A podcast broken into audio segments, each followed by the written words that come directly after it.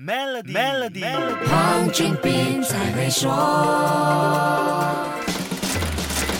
你好，我是黄俊斌。政府为二零二二年国家发展做出了庞大开支预算，有将近三分之一的资金必须靠政府举债融资。我国经济经过两年疫情的重创，加上过去二十五年的赤字，政府的债务负担可以说是越来越重了。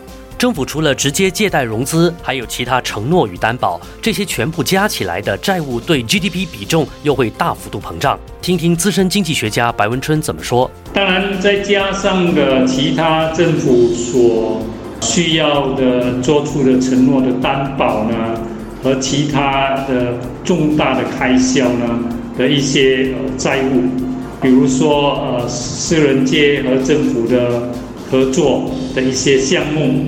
这些呢，零零总总呢，加起来呢，使到政府的呃承诺、政府的债务呢，全部加起来呢，大概接近九十八千的这个国内总生产值。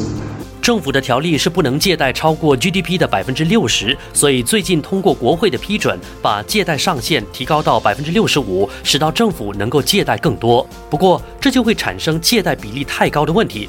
我国在上个世纪八十年代曾经面对这样的情况，这个对经济的冲击还是很大的。呃，我们在一九八十六年呢，也面对就是政府的债务呢，大概占了呃 GDP 的一百八十，当时是通过相当。痛苦的呃决策来缩减当时的这个债务，到目前为止呢，我们还没有看到啊有任何的呃呃启示呢，我们会走向就是缩减我们的这个债务。我们可以说，国家大量借贷在目前是非常时期的一种非常手段，但这也是一把双刃剑。这对国家经济负担究竟有多大呢？守住 Melody，黄俊斌才会说。黄俊斌才会说。